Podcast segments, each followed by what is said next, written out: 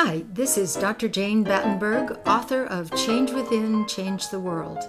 In this weekly podcast, I interview changemakers who are at the cutting edge of new thought and consciousness awareness. Join me as we change within and change the world together. Today's guest is Delia Chilgren to talk about fragments in time, archaeology, and shamanism. Delia, welcome to the show. Thank you, Jane. Great to be here. Delia, you were a successful corporate lawyer and lobbyist until you finally retired. And you've had many hats and many adventures. Can you talk a little bit about other things that you've done? Well, of course, you mentioned archaeology and shamanism in the title of your podcast. But one little known fact about me is I was a world champion powerlifter. How did you do that? Why did you do that? well, I had a, was in an automobile accident and my middle back was impacted. I was trying to get well and I tried all kinds of physical therapy and various medical treatments and finally my doctor who was also a sports physician gave me a prescription to go to a gym and it turned out it was a powerlifting gym. And so he's the powerlifting instructor said that I had opportunities because I had very short arms, and that's very good for bench pressing. And I had very short legs, and that's good for deadlifting. And I was working out with these 19 year old guys and a lot of heavy metal music, and ultimately I became a competitive power lifter. Wow. Ultimately becoming the strongest woman in the world in 2007. Wow, that is great. Archaeology now is a, a passion and a hobby.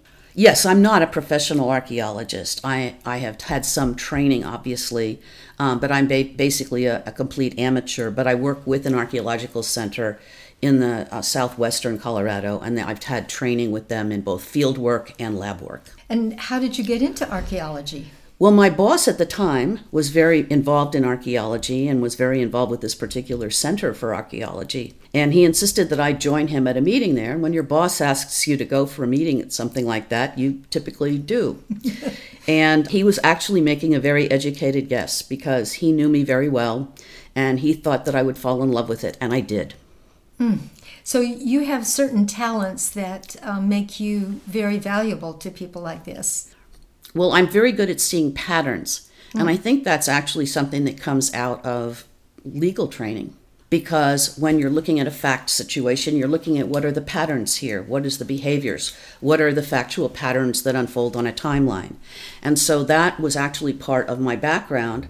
And so when I looked at a terrain, I could see that there were man made structures because Nature is not perfect circles. Nature is not perfect pyramids. Nature is not perfect rectangles. Nature is all over the place. So when you see these sort of geometrical things, it usually indicates to you that there has been human activity and human building. Mm. And I was able to see that.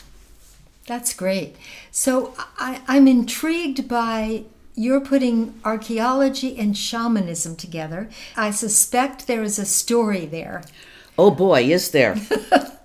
I was involved in archaeology from 1992 to 2004 before the shamanic experience kicked in. And what happened was I was unexpectedly invited to join a group that was going to explore Chauvet Cave with Jean Clottes, the noted French archaeologist. And he had asked our group to come because he had a theory. And his theory was that people were not the Flintstones going into these caves. They weren't just painting them because they felt like it or because it was about hunting. His theory was that these were really the churches, the synagogues, the mosques, the temples of their time for Paleolithic man. And so his he wanted to get a Native American shaman to go with him into Chauvet, and that was part of our group that I got to join at the last minute. And this was in France? This was in southwestern France in Chauvet Cave. And so this was a Native American shaman, and he was very interested in finding out what her interpretations of this were. She would look at the paintings and she would tell him this was about this. This was about a shamanic practice. This was about um, a, a person in transformation. This was about people who died and their spirits were ancestors this is about all of those. She was interpreting from her own personal experience as a shaman what it would have meant in her culture, but it was sort of generic that it would apply to many different civilizations. And it was there that I had a spontaneous shamanic initiation experience. Can you talk about that? well, um, it's kind of unusual because there's three ways that you can become a shaman. Number one is that you're the son or daughter of a shaman, and that's what you grow up with as your family heritage. The second way is that you may live in the village and maybe the shaman picks you out because their own children don't want to do it or they're not interested or they don't have the talent or whatever. And they pick another person in the village and they they train them you know with the herbs with the rituals and so forth. The third one is where you're just you have an experience that is shocking that shocks your system. And at that point you're wondering what is going on and at that point you know all of these strange things are happening to you physically and mentally and you wonder am i going crazy and were you going crazy? well, I thought I was having a nervous breakdown because I would have these feelings of putting my hands through the walls of the cave. It would be extremely cold and I would be sweating profusely. All of these strange physical things were happening to me, both mentally and physically. And I was having symptoms of things that were not physically possible for me to have symptoms of. And I was feeling like I was having a nervous breakdown. So I actually consulted the shaman one evening and I said, I'm having a lot of issues physically and mentally, and I'm it's not something a doctor could address. So it, long past your having your period, you got your period. Yes, for example. And again, the sweating and the chills and yeah. all these other things, and feeling disoriented and feeling like I was going through walls. And so she said to me, "Well, I'm going to go ask my spirit guides tonight, and I'll let you know tomorrow morning. Meet me for coffee. You know, a little bit before we get together with the others." So she came down the next morning and we sat down for coffee and she says, Well, I talked to my guides. And here's the answer You've come home after 34,000 years. 34,000? 34,000 years, yes, because that's when this cave is believed to have been used as a shamanic center for the Paleolithic mankind. Oh. And she said, There's one thing about this. She says, You're actually like an unguided missile at the moment because this has happened to you, but you don't have any training, any skill sets that you've developed to be able to do this. And so she offered to train me when we got back to the US, and she did. Mm. And that's how I kind of have the connection between archaeology and shamanism because archaeology was actually the gateway drug for me into shamanism. And now you uh, you provide shamanic journeys for people. Yes, I do. And can they reach you? How could they reach you if they want to do this with you? you can you do it long distance? I can do some things long distance, okay. not all. Some of the more intense um, processes involve physical interaction that need to be done in situ, if you will. Other things, such as looking at past lives, looking at energetic patterns, doing other kinds of processes, can be done on Skype or over the phone with preparation and you know trance and so forth. But there's a number. It's it's a mixed bag. Okay, so they can reach you. Spirit Path at Comcast.net. Is there a phone number there that? yes, area code 928 639 8455. Thank you. So, in your many archaeological digs that you've been on, have you had any major finds? Well, um, being involved with um, Chauvet Cave, which had been discovered previously, but this was a new exploration, was certainly huge. But we've worked on many things, including uh, helping a French uh, archaeological group with their underwater archaeology with Cleopatra's Last Palace in Alexandria. But the one that I, stands out the most to me was a long term project that I was involved in in Morocco with a professor from the University of Tennessee from the American side. And he went over there with money that had been donated to the University of Tennessee, and I'm one of the donors to that process, and helped to train Moroccan archaeologists so that they could become part of it. So the connection between um, not only coming and doing archaeology, but educating the scholars from that very country to take over the reins and to move forward with it. What did what did you discover? Well, we discovered the largest archaeological site in all of the country of Morocco. It's called Aghmat. How do you spell that? Well, I don't know the Arabic, but it's the closest thing in English is A G H M A T. And it's about an hour's drive from Marrakesh to give you a positioning of it. And actually, Marrakesh took over when Aghmat was abandoned. So, what did you first discover there? I mean, you, you saw a mound, or what? we you... saw a perfectly shaped hill, a perfect circle, uh, like a dome. And that was our first clue because, as I said before, when you see something that's a perfect structure, it's not from nature, it's from human beings creating it. We got permission from the farmer and we dug through, and what it turned out was that this was the dome or roof of a hammam.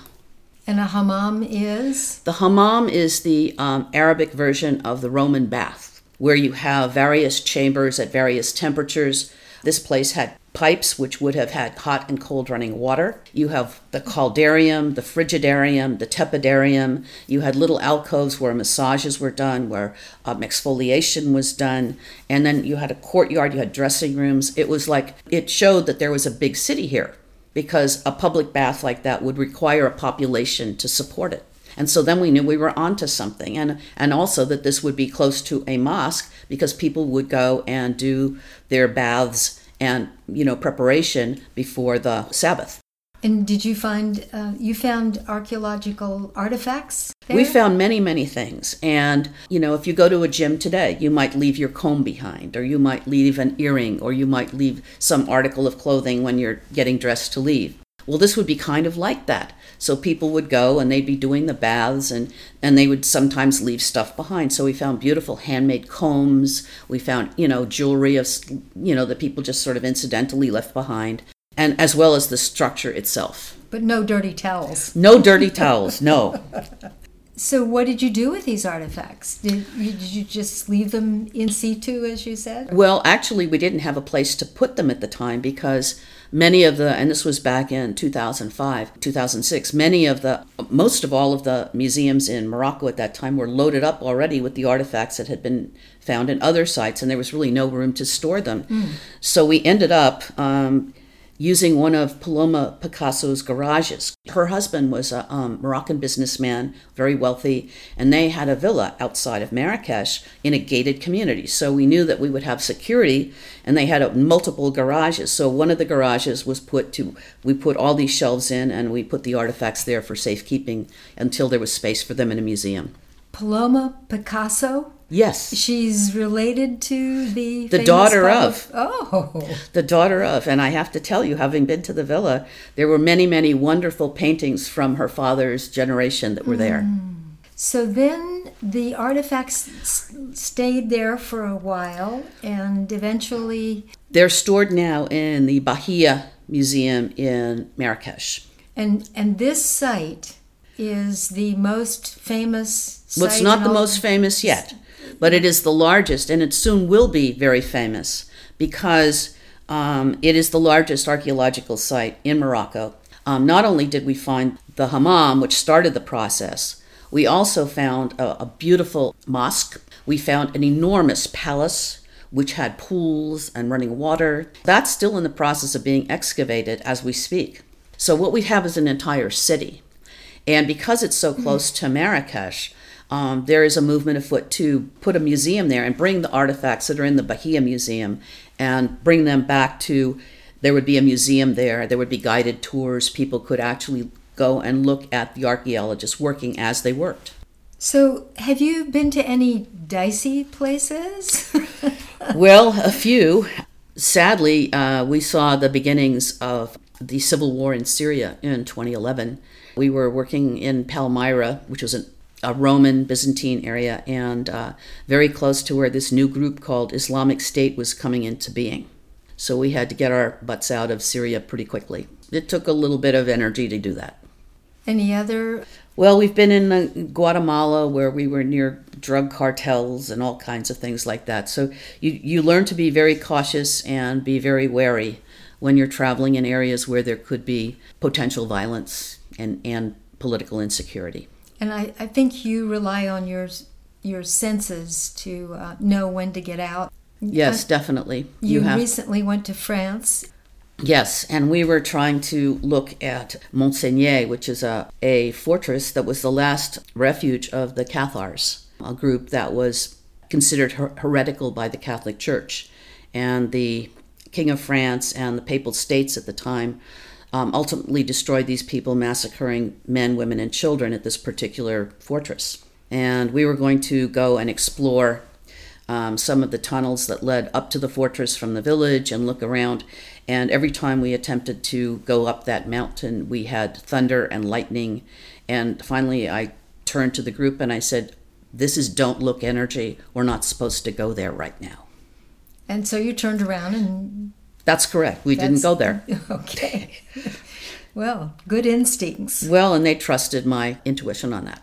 So archaeology is is is all about layers of history. You want to talk about layers? That, Yes, because there's one layer on top of another, and sometimes in order to get to the lower layers, you have to destroy the upper ones.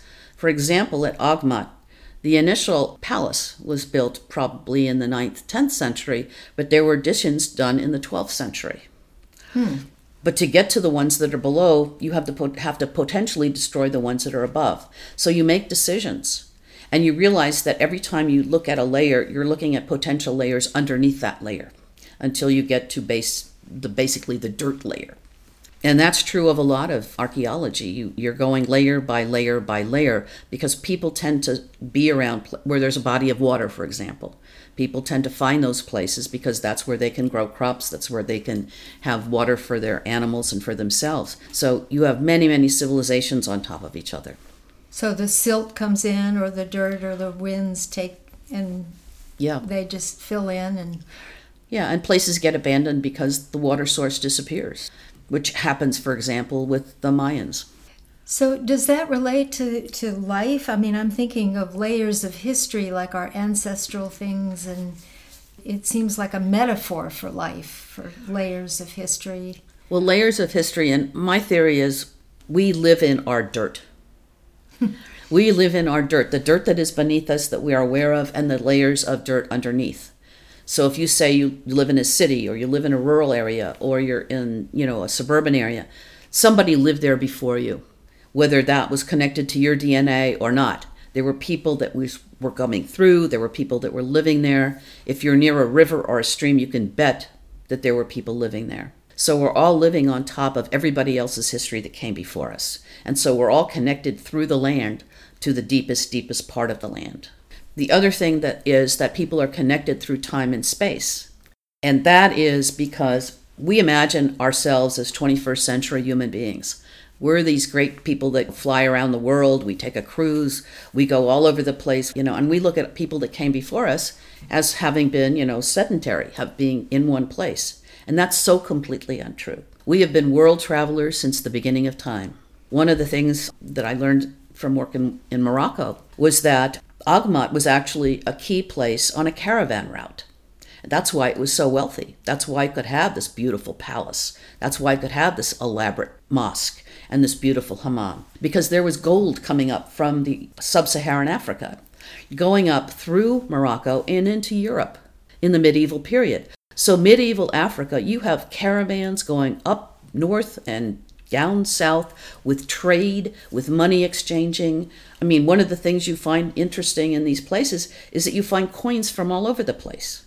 It's not just coins from that area. People are doing trade, and they had these things called caravansaries. And they were usually about a day and a half from each other. And they would be starting in sub Saharan Africa, and they would be moving up, and they would usually be about a, a day and a half from water because they would follow the streams over the mountains and through the rivers and so on.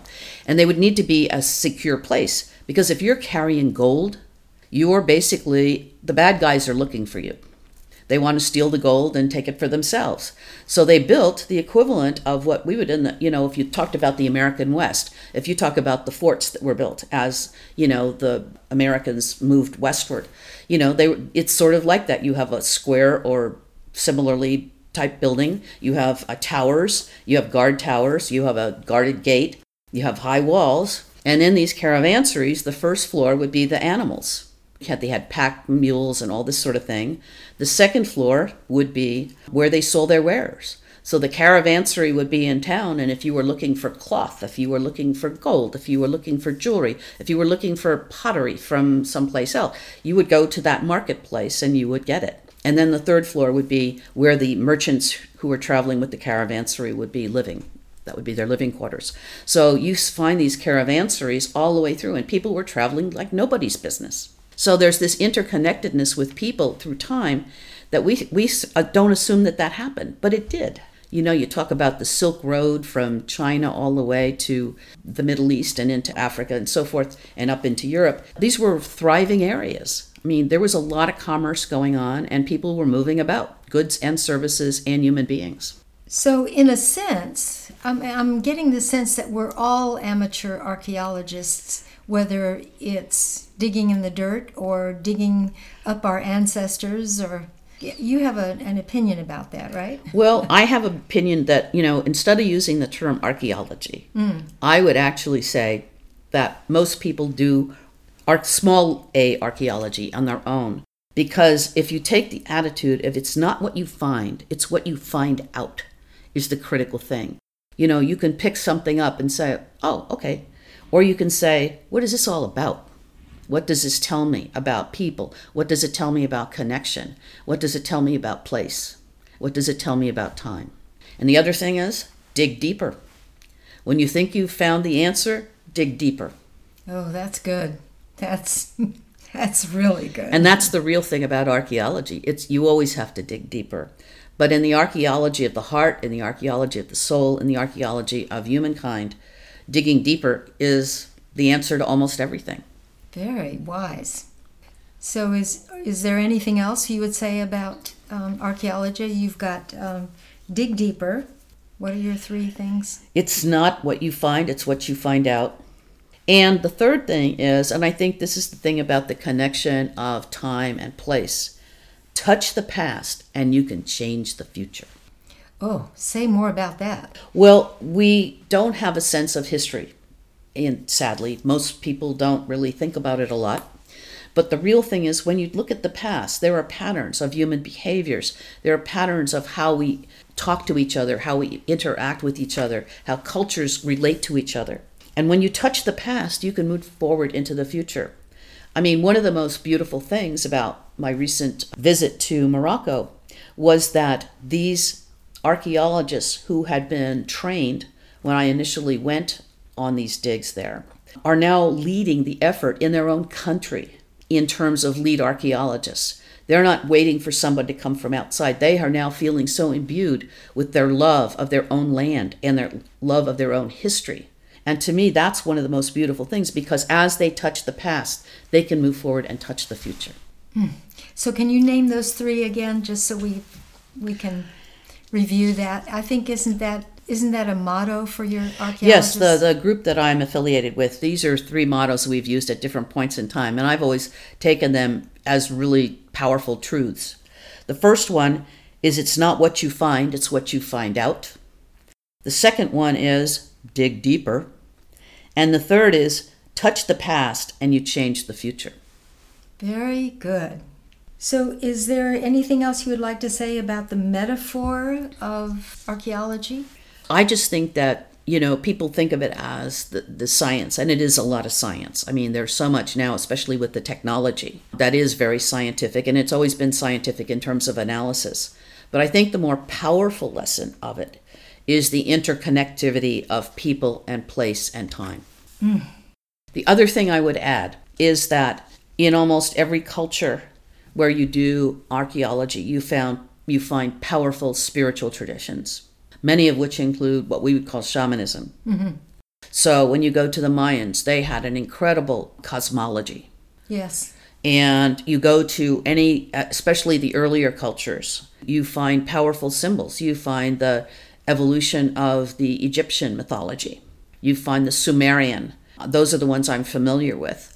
But every time you go, you, you find that people have to configure their world in a way that they can understand it from a spiritual perspective. I mean, the whole cenotes thing in the Yucatan is all about going into the underworld. So you have these same metaphors. The, the underworld of the cenotes in Yucatan is the same as the underworld of the cave in Chauvet, France.